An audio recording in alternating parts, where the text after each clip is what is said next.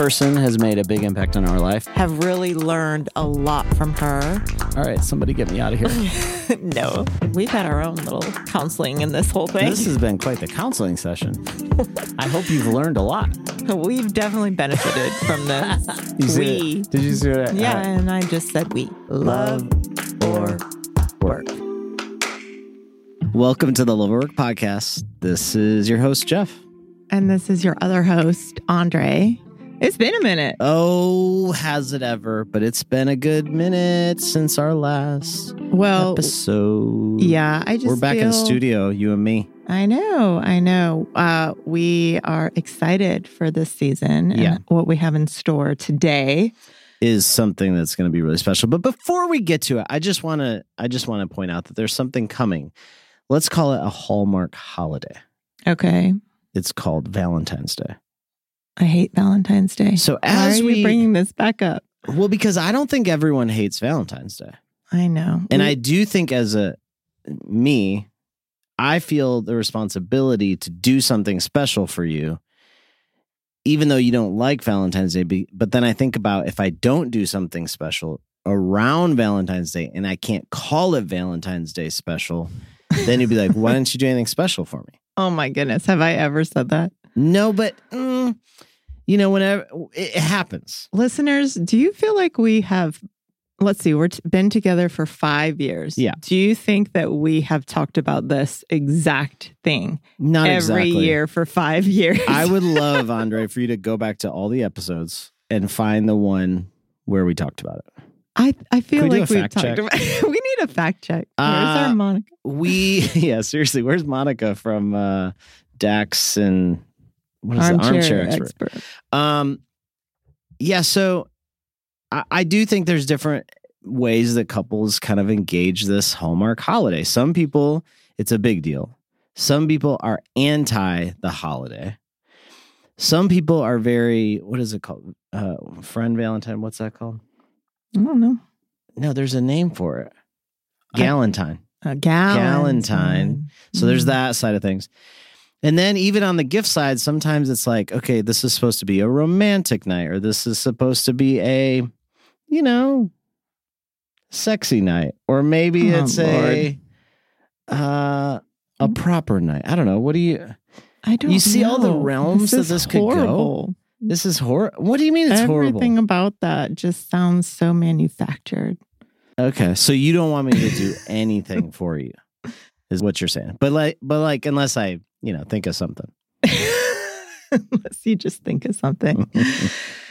you know, I feel like love should be shown. Oh my god! I don't even know where you're going with this, but I can't keep listening. I'm just kidding. Every day, not Every day. just one day. Oh, That all of a sudden I should have gifts or I should be shown extra love or I should be whatever. as a mom though, is it more like that is BS. at the end of the day, as a mom, are you like, um, actually, Jeff? What I really want is to not see you or the children. You need to take, give me a night away to do whatever I want to do I, I feel like that around Mother's Day. around mother.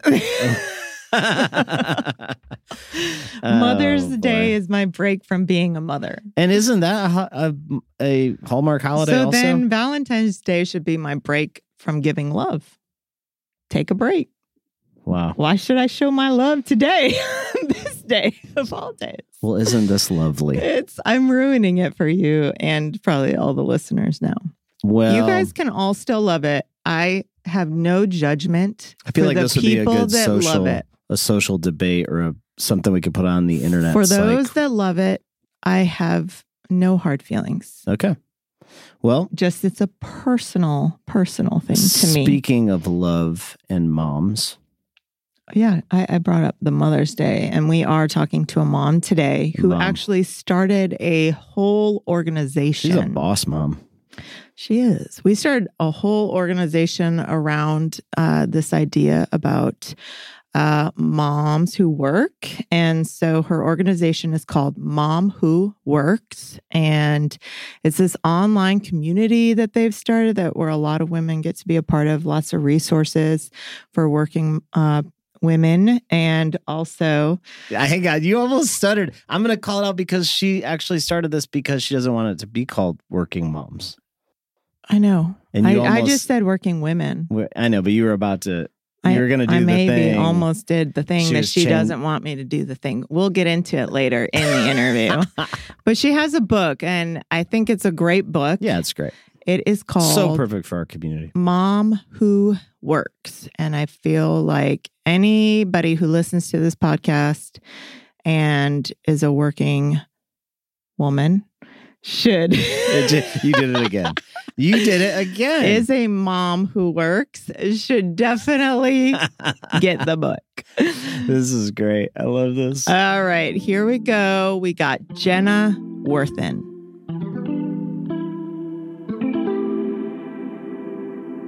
So I am married. Uh, we celebrated 11 years in November. So mm-hmm. uh, we have three kiddos, um, two boys and a girl, ages nine, seven, and then three. Okay. So kind of started back over, but the third one is a girl, and she is just so much easier than those boys. now she's riskier and she's braver. And I'm sure part of it too is like we're just so much more confident and comfortable as parents, you know, but right. Yeah. She's just so much more chill. But the boys are only 20, you know, two months apart. So that was just Yeah, that's a lot. That was yeah. a lot. But yeah, so we live in Tulsa, Oklahoma.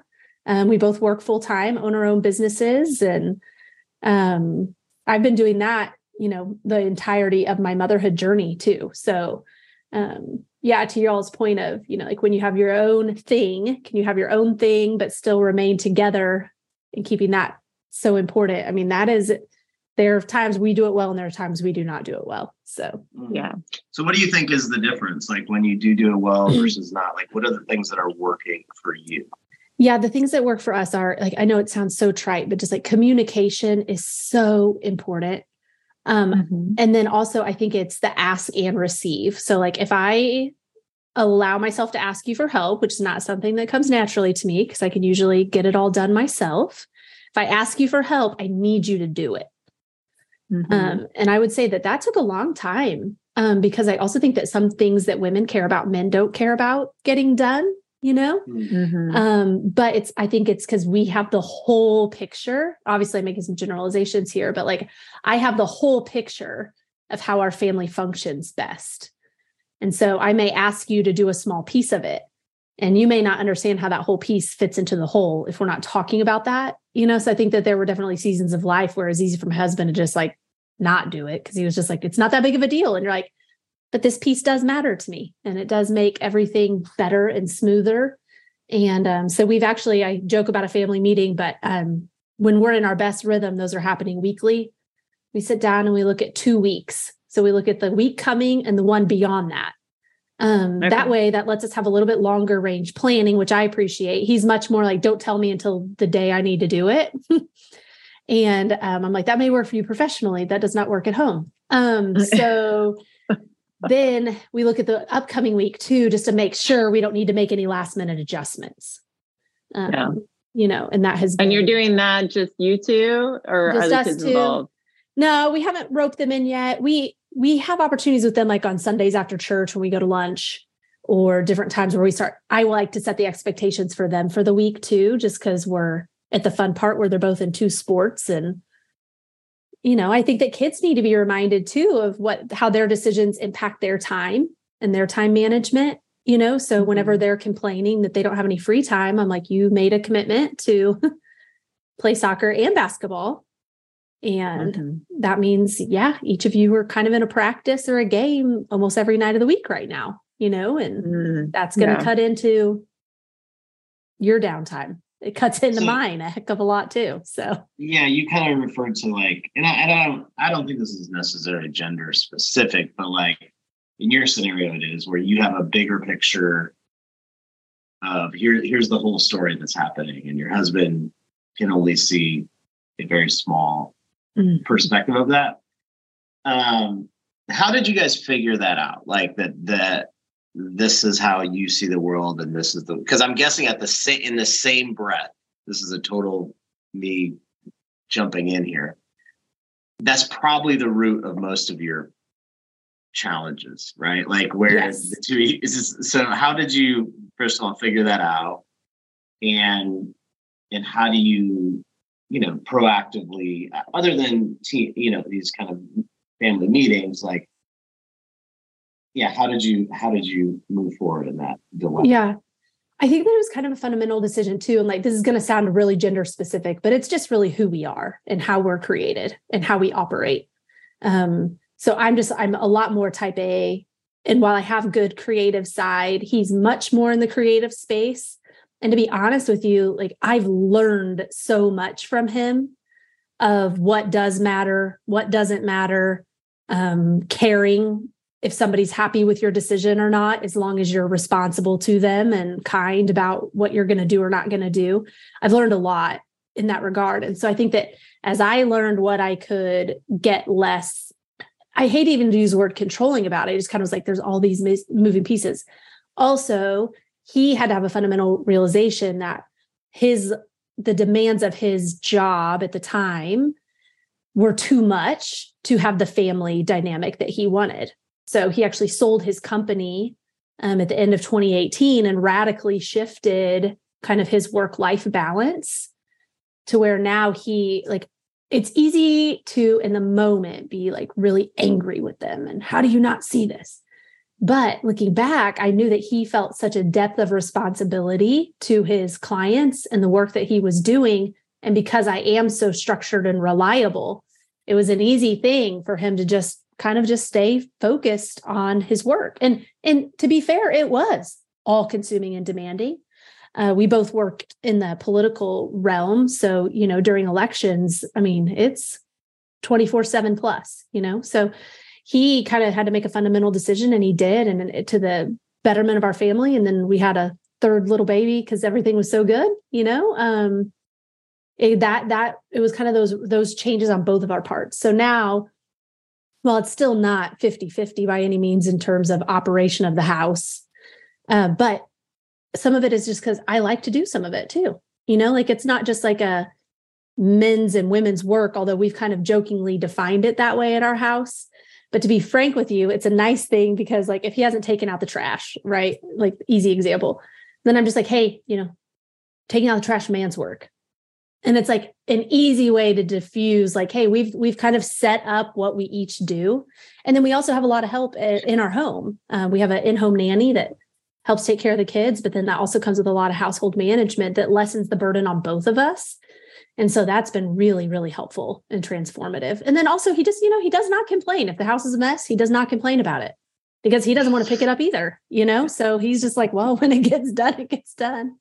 Um, but then, you know, but like I lead, you know, I don't, I don't, he does not micromanage how I spend money and decisions that I make in that regard. And I make most of them for us. And, you know, so it's a good balance now. But we do joke around about what's man's work and women's work, but that's only because we defined them that way and it's kind of a playful, fun way to just not nag, but kind of nag, you know?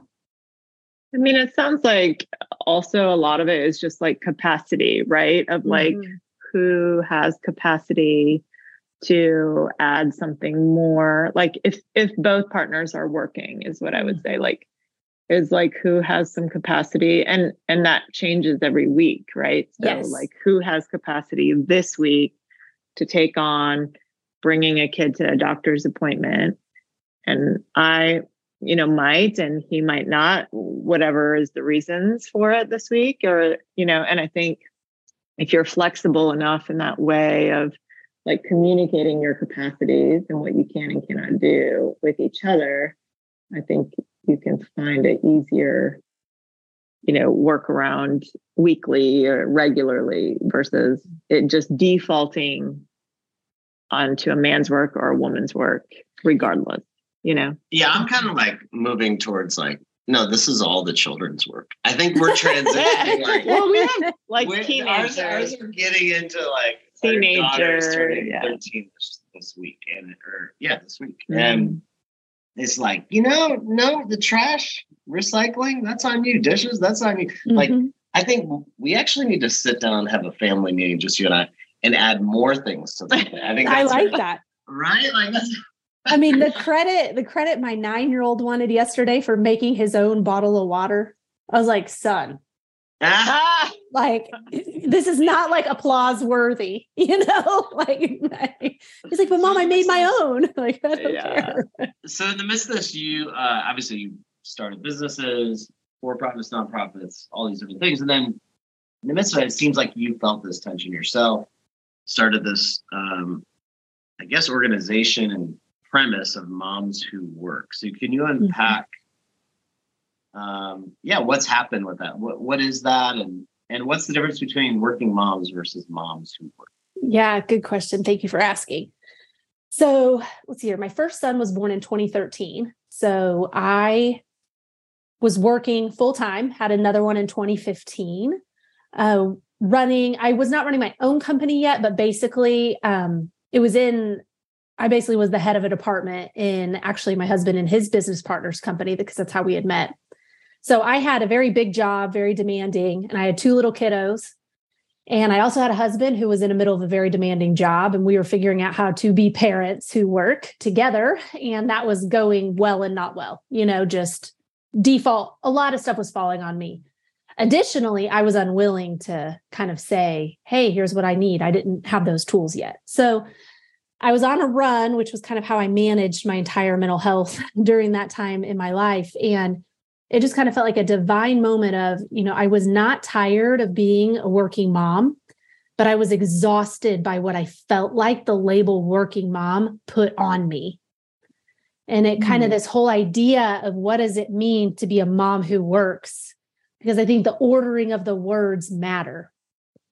You know, like we don't like to say, you know, you really shouldn't say like a foster child, right? Because they're a child in foster care you know, because mm-hmm. one of the mm-hmm. hardest stages of their life should not be what defines them, you know? Mm-hmm. And I think that working mom is a label that so many of us wore as a badge of honor, but it came with internal and external expectations put both mm-hmm. on us and by others. And it and it was creating just um the inability for me to find a space to really thrive and flourish and it was almost like, you know, the, the phrases are so important and different because working mom implies that not only the working is the most important part of her life now, which I would argue in seasons, your work kind of comes first. And it can be a little bit different mm-hmm. too for women who really it is life or death if they're going to have food on the table. I get it. You know, um, I'm in a very privileged position. Um, but it also implies that all the work comes before the mom herself, like who she is. Mm-hmm. And so the reordering of the words feels incredibly important to me. Additionally, no one calls my husband a working dad. You know, he's a dad who works.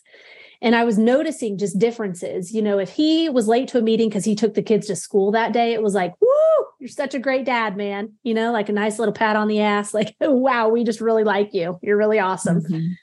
And then if I was late for a meeting because I had something happen with the kiddos, I just had quite a few instances where it it wasn't necessarily even overt and it, I could have just been projecting my own insecurities into the situation, right? Which so these pressures are internal and external, but it didn't feel received with the same level of grace and understanding. So, a question I like to say a lot that my life coach taught me was this idea of who said that you know? And so if somebody said something to me that i thought i needed to do as a working mom or mom who works you know who said it? Who was i willing to listen to? Um, who were these voices that i was allowing? Um, you know as working moms we've had so many women that have come before us who had to fight just to even have a voice at the table uh, obviously we're still in the middle of that fight but you know the women who fought for equal pay who fought for job protections and work conditions like they had such a harder job to do for us. But now I think that the women who are my age, millennials ish, you know, we're the first moms raising kids with social media. And we have so many voices trying to tell us what this should look like. And I think that one of our greatest journeys is going to be can we decide for ourselves what that looks like and be okay with it? Um, because I think that the pressure that we put on ourselves is just making it, you know, insurmountable. Um, so, and, Jenna, do, you, do you think that like i mean do you even like being defined primarily as a mom? I, I'm I'm just I'm curious about this because I'm like myself. Obviously, I'm a man, and I I don't get categorized even as a dad. I get categorized as Jeff leads a nonprofit. Sure. Or I like being called by my name versus maybe all those things I that are part of my life. You know what I mean? Mm-hmm. I, um, yeah, I'm curious how you respond to that. You know, I think that there, for me, in my experience, and for a lot of the women in our community, so Mom Who Works is now an online community um, for women. We've hosted retreats and um, I just put out a book as well called Mom Who Works, redefining what it means to be a working mom in a world without working dads. And a theme that I have seen, so I started by collecting a bunch of stories. Um, so I have stories of moms who work from all over, um, different backgrounds, you know, different race, different, you know, uh, what's the word I'm looking for? Financial position, all, you know, all the things. And a common theme that I see for us is that the mother part of us is something that we take with us everywhere we go. It's woven just intrinsically into everything that we do. And it's no longer something, while I can be engrossed in what I'm doing, that piece of me is just like the mother. She's there with me at all times. And while I know that my husband deeply loves our kids, I don't see the same um, effect on him, right? So, like, one of the things I teach with our women a lot is you don't have to compartmentalize your life. It's actually quite beautiful when it can be one thing. So, your to do list might have mascara, I need mascara, and the kid needs an orthodontist appointment, and I have a massive RFP due for work. Like, those things are all on the same list because it's become so intertwined. So it's hard for me while mother is not the only thing that I do, I would say it's the it's one of the pieces of me that I carry with me everywhere that I go. So do you feel like for me as a dad I should carry that more than I, I probably do? I'm curious. Mm, I mean, to some degree, I'd be more interested in what your wife has to say about that, honestly. Um, but you know, I, I just think that it's a little bit of a difference in how some of us function, you know, and I've got some friends whose husbands no, I mean, I my uh, one of my dearest friends, you know, her her husband's right now the stay at home dad, and it's working out perfect for them because she's a big deal um, VP at a company, and with the pandemic and all that stuff, they had to make some decisions that a lot of families had to make. More often than not, it was the mom who gave up her job, but um, he this was what worked for them. But she still carries this piece of mother with her because we talk about it, you know, and so she's still wanting to make sure that she's going above and beyond with present time with them and she's planning things and trying to own pieces of stuff that maybe a stay-at-home mom would you know a stay-at-home mom would do too if that was her main role which i really prefer like you know like the ceo of your home. It's not you know it's it's a very broad job. Um but i see her carrying those banners still that i don't see my friends as husbands who work and their spouse stays home doing if that makes sense when you said in your book, like the title, I think the second part was in a world without working dads. Is that right? Yeah. Do you mean just that definition that we don't call them working dads? Or do you mean just like in this big perspective that, like, what do you mean by that term? Yeah, no, it's just a tongue in cheek way of saying we don't have we working don't dads. We don't call them working dads. We don't limit yeah. them by that, you know? And yeah. the phrase working mom like the statistics are clear like it comes with less career mobility uh, mm-hmm. often lesser pay which is why we saw during the pandemic so many women choosing to stay home when their family needed to because if nothing else it was they were making less money it wasn't mm-hmm. that their job was any less important or less fulfilling or that they were any less good at it it was just a nuts and bolts decision mm-hmm. you know so, so no, it's, it's meant to it's meant to make you ask you know? Yeah, yeah, I get it. I was um, wondering what you think, like what you would say to a woman who could be who's listening right now, who uh, is a mom who works, but like is very um, I mean, the goal is to like, we need to keep food on the table, working a lot, doing all the things that need to be done for the family, but really hasn't been able to like really see maybe what she actually really like wants to do or what mm-hmm. her real like passion or purpose. Like she's not happy in what she's doing, but she's putting food on the table and doing what needs to be done. What would you say to that type of mom who works in that way of like figuring out really like more of the her passion or more of what makes her her or how to get into a space that maybe could be more fulfilling in what she's doing? Yeah, good question. I have two kind of thoughts on this. One, I have a my good friend Colleen uh, told me one time early on in motherhood. She said, "Don't let one season of motherhood define the entirety of motherhood for you. Mm-hmm. Like maybe you're a really good baby mom.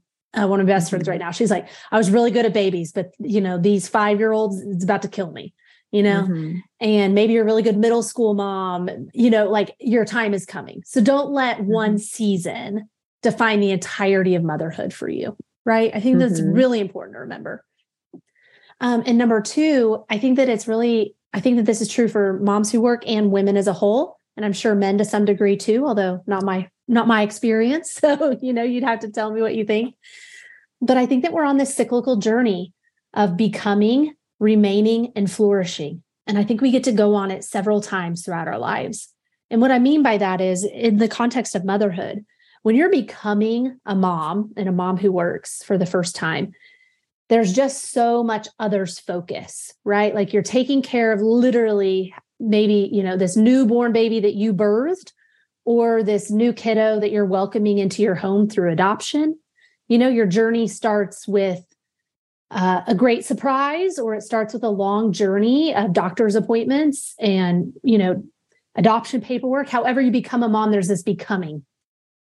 Mm-hmm. and then it's so others focused like you're literally caring for these others that we're like you don't really have any capacity to think about what you want.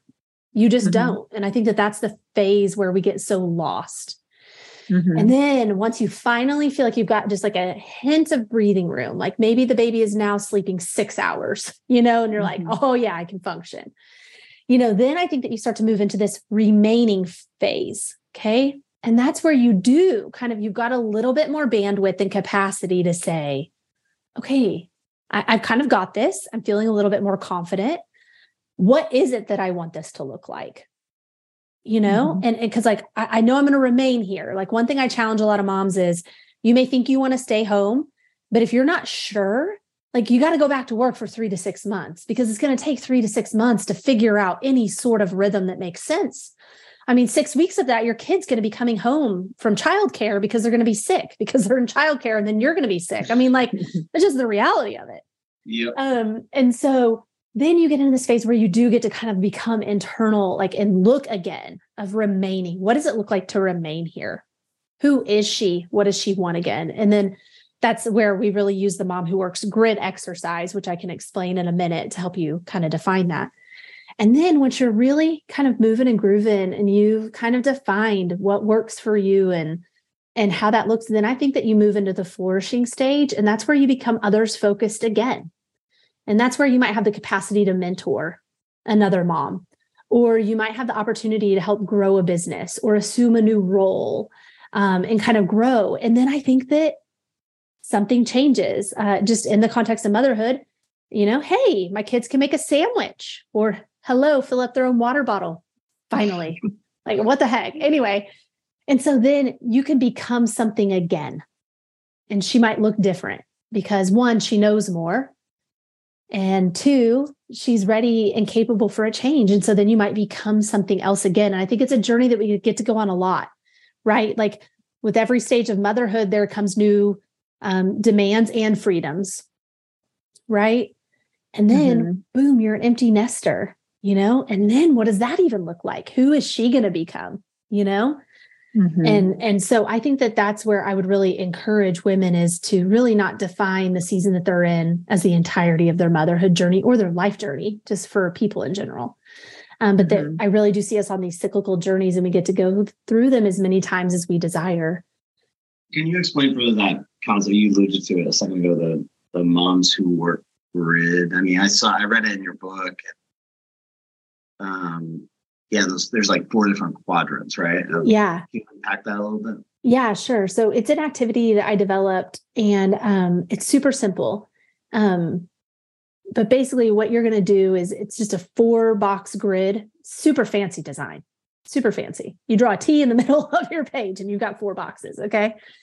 And so, you know, first and foremost, you're going to look up, hold on, I've got it right here in front of me. I wanted to look at it while I talk to you.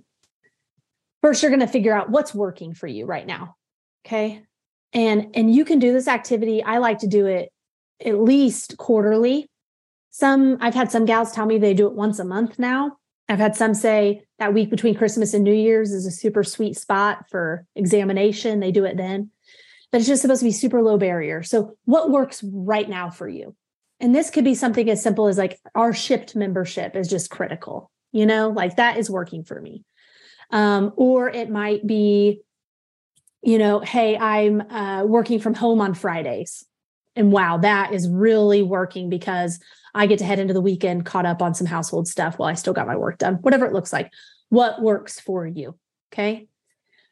And then I want you to think about what do you need to, what, where have you failed? Okay. And now I like to call them fails, and this is intentional because I think the word failure feels so dadgum permanent. You know, like I just think the phrase I'm a failure is just way too much for me. It's like, what have been some of your fails? And I want us to remember too, there's two categories there's perceived fails and there's literal fails, right? Like a literal fail is I have forgotten to pick up my kids from school three times in the last two months. And like I got to set an alarm or something, right? Like, yeah, you did. You, you, that was a fail. That was definitely a fail. You did get them. I'm glad you remembered them, but you know, um, or I did not meet a deadline. I did not hit a revenue goal. Like that's a fail. But I think that there's sometimes, particularly with women, moms who work, is that there's also these perceived fails where like I didn't do enough here, or something. Sorry, I'm getting over cold. Something didn't um something didn't work out the way that you think others thought it should have worked out. But like, was it really a fail? I don't know. You know, I have this one client that haunts me to this day. I took him on, I never should have. But I did, and I went against my gut. And guess what? Like, I did not do a bad job for them, right? But it didn't end how I wish it had. It feels like such a fail to me, but it's just perceived. It's not literal. Like, they met their goals. We're fine. But I would put that in my fails category. Okay. And then in your other box, you're going to start thinking about like considering what works and considering where you have had fails. What are things you need to quit? Okay. So this might be uh, buffering with TikTok every night, which I refuse to quit still, although I, I pro- I'm getting close to needing to. Um, but what do you need to quit? And these can be things like I need to quit some guilt and shame that I'm feeling. And this also might mean that I need to quit um, ordering takeout, you know, or I mean, need to quit feeling guilty about ordering takeout, you know? So you really got to see kind of like what you need to quit. And the reason that that is so important is because we have to free up capacity for dreams, which is the final quadrant. And give me just two seconds here. I meant to pull this up ahead of time, but um, there's a definition of dreams in the Webster Dictionary, Oxford Dictionary. And on number two, it says a cherished and a cherished aspiration, ambition, or ideal. So, what is a cherished ideal? Like I like dreams better than goals because goals, again, as a mom who works, who already feels like I have a lot on my plate, adding goals on top of that for me personally can create another layer of guilt and shame that I didn't get something done. Right. So I love this concept of like, what is, what are your cherished aspirations and ambitions or ideals? And what we're going to quit, you know, what we're going what works is going to help us get to those dreams. Our mm. fails are going to inform our dreams because it might be a matter of, hey, that fail is an indicator that I should never do that again. But also, that fail could be an indicator of something that I'm super passionate about and I want to try again. And mm-hmm. then what mm-hmm. I need to quit is what's going to free up emotional, mental, physical space and capacity to have room for those cherished ideals. And so it's just an easy exercise. That fourth, the dreaming, I think I have experienced is probably for moms who work is the space that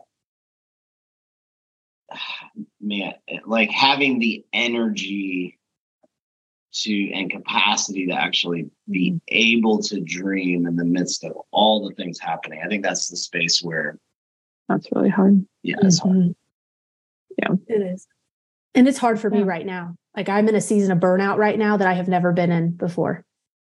And I launched a book in the middle of that, which then meant I didn't do near as much for the book that I really should have. If I say, mm-hmm. if I want to compare, like what should have my book sales have been compared to somebody else's, like at the end of the day, I launched a book. Like that's a big deal. And that's awesome. Mm-hmm. But if I'm not careful, I can't even celebrate that because yeah. I just was in such a space where I was taking care of everybody else. And that mostly meant my clients um, mm-hmm. um, in the middle of the most grueling work season of my entire life. I can never do it like this again. When I look at that grid now, I'm like, what do I need to quit? I, I got to quit how many I took or what type of races or whatever it was, because I can never do that again. Mm-hmm. So my dreaming box is like so tiny right now. It's like, you know, go to yoga and take a nap, you know, mm-hmm. and like that goes against every bit of who I am mm. or who I've yeah. been, right? It's so hard. What would you say to a mom who works that is um, just really stuck in that like guilt cycle right now where, you know, we spiral in that so easily? Mm-hmm. Um, of maybe not just like necessarily not just working and not being around for their kids or whatever, but there's a lot of other guilts. There's a lot of other shoulds that we do, and then we guilt, feel guilty about these shoulds that we don't do. Um, I just feel like it's easy to see a lot, so many moms just uh, cycle in that a lot. Mm-hmm. Yeah. What do you see as something to like, are maybe ways or ideas to like break out of those cycles? Yeah, that's good. Um, I feel the same cycles um, I think the one is, you know, the question of who who said that. You know, mm-hmm. am I feeling a like should? who told you to do that, mm-hmm. or who like, said that was a like yeah, like was it that you had to do? Yeah, was this a like? Did you are you feeling guilt because you didn't get something done that you and your spouse, or you and your child, or you and your best friend discussed that you wanted to do? Like those are people's whose voices are in your life that matter. And those mm-hmm. are people that you should listen to, right? To some degree, however right. you want to take that. But are, yeah. is this should you're feeling? Is that is it who said it by somebody who's picture perfect on Instagram? Mm-hmm. Like, is that the voice that you let in instead? You know, I, I kind of picture perfect on Instagram. Right? It's like they set up the shot, you know? Yeah. Yeah. And like, you don't know what's in the background. And guess what? They had hair and makeup there that day and they had professional lighting, you know, like, um, you know, there's some, I, I do love TikTok. I, I like say that jokingly, but what I love about it is like the creativity that you see of people on display is just such, is so inspiring. But also, if you're not careful, I found myself just a few weeks ago going like, oh God, I'm just so unhappy with my body. And I'm like, oh, that girl is 22 and she has had, she has not had three children. Like, mm-hmm. what in what universe is, am I going to allow her voice into my life? Like mm-hmm. she's lovely and I'm so glad for her. But you know, like, so who said that? I think that that's something that is just so important. And if it's not somebody who you are in close relationship with, um, who knows your heart and that you trust, um, or somebody that you have found mentorship with, um, maybe that has your same, you know, values and those kinds of things, you know, like their voices can't be the ones that help set up those shoulds for us. Mm. And I think the next thing that's just so mission critical to everything and I think answers your question of, you know, is it possible to change the world and love your family and stay connected? Is that like, I don't believe we can have it all unless we define what it all is. Hmm. So, like, what your all is, is different than my all. Mm-hmm. And my all changes in different seasons.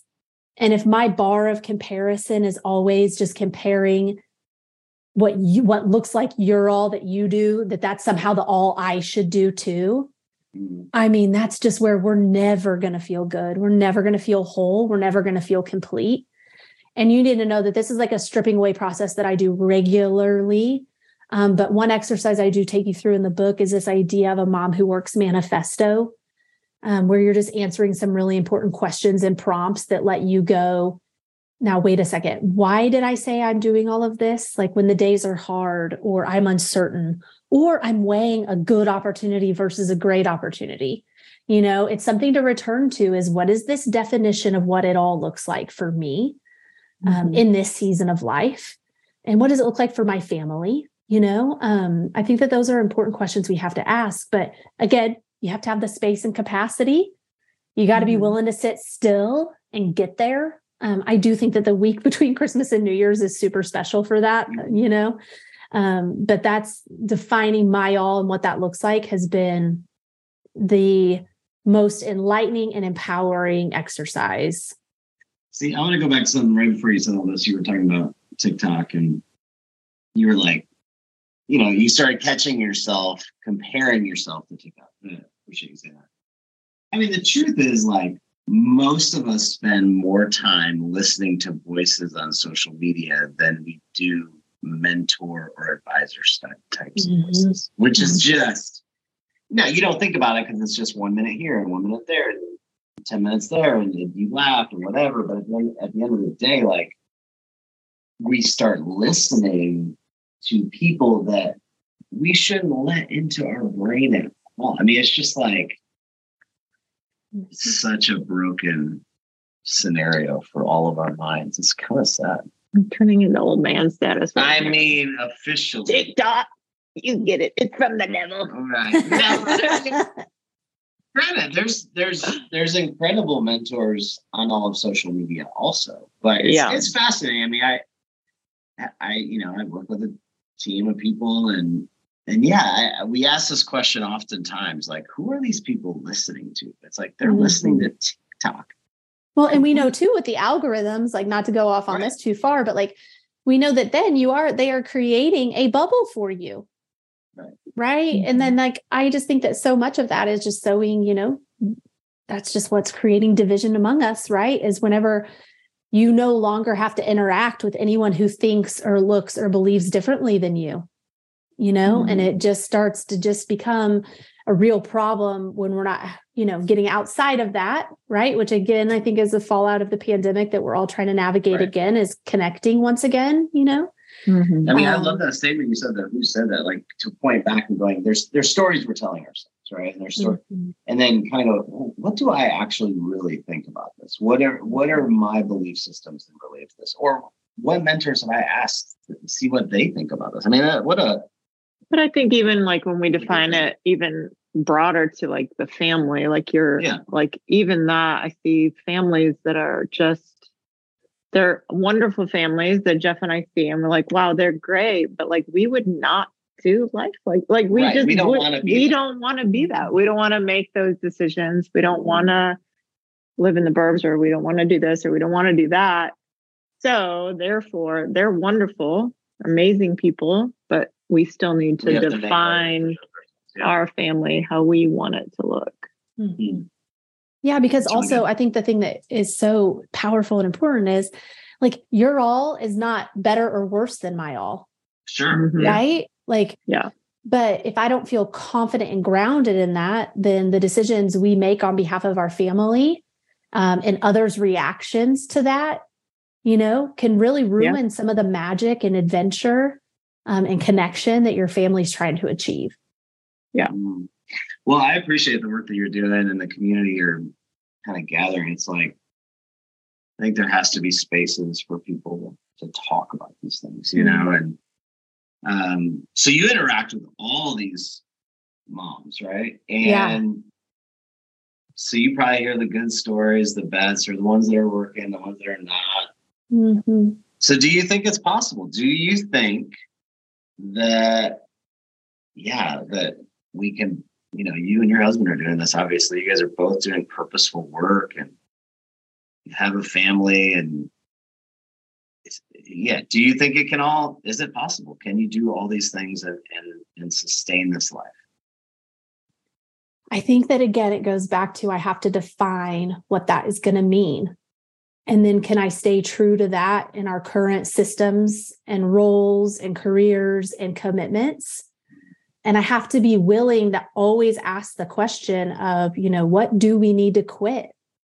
What is working? What do we need to quit? What do we need? I have a friend who I'm so inspired by. Um, she's a few years ahead of me. Um, and I really look to her as a mentor, you know, and her son is just like an amazing soccer player, amazing and they sat down as a family and said this has been too demanding mm-hmm. and he walked he had to step away at like a very pivotal, you know, 15 ish, 16 years old.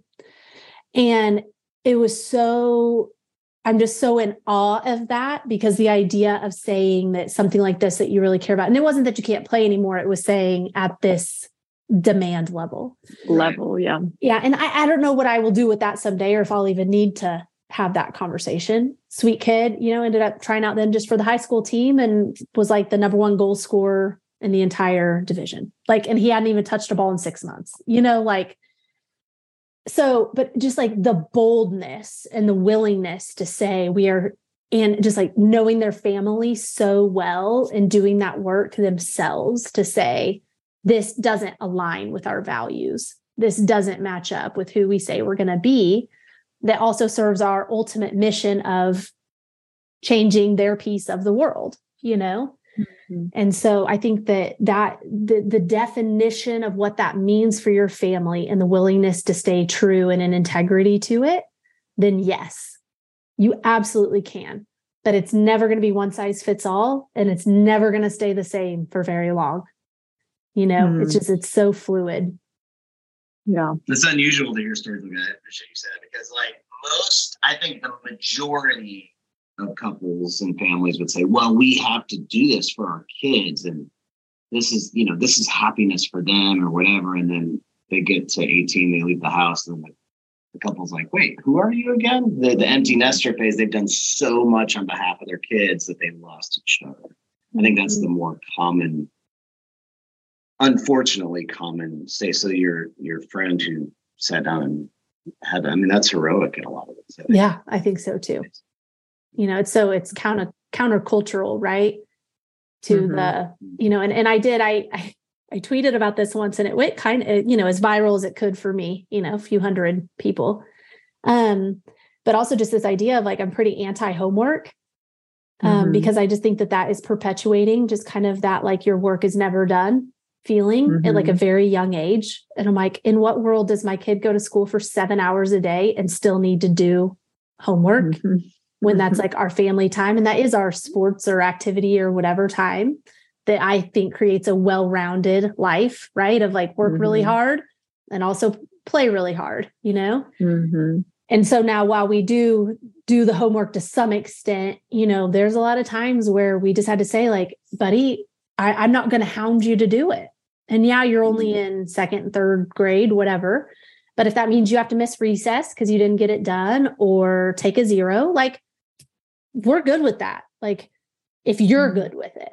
If you're not good with it, then I would expect you to do it differently, you know? Um, but I'm just not, we're not going to, I'm not going to force you into this. And we'll figure out what that means as time goes on. Obviously, stakes are a little low in lower elementary but mm-hmm. it's just something we've really talked about is that we're just you know if it's not some big project or an area that you're not lacking in you know i just mm-hmm.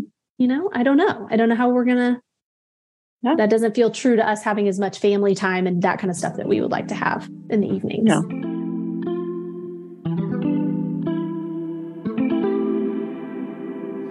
And now it's time for the breakdown. What did you think? I love the grid concept because, you know, I like a good diagram. Of course you do. Like a good diagram. You're a white male leader.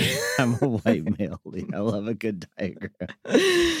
Uh, what do I need to quit? What's working? What are my dreams? And where have I failed? Those four questions are, it's just a good check in you know to kind of go where where are we right now and and what needs to change right? But she also said like what are my fails? So i don't i like that. And this idea is that like we have them mm. all the time these fails.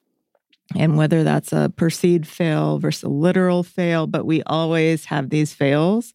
Because i think for me probably as an enneagram 1 who doesn't like failure very much that would be very hard to say where have I failed. But if I just say, what are my fails? I feel like it's understandable. Like it's it's just like this is life. We fail a lot. Yeah, she did talk a little bit about the family meeting concept, which we've had some other people talk about that over the years. We've tried that. I don't mm-hmm. feel like we're good at family meetings. I did bring it up in a conversation the other day with you.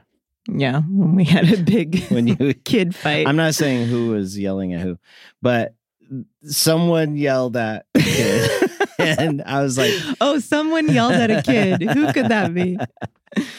and I was like, Well, maybe we need to have a family meeting about this whole concept, which we didn't have.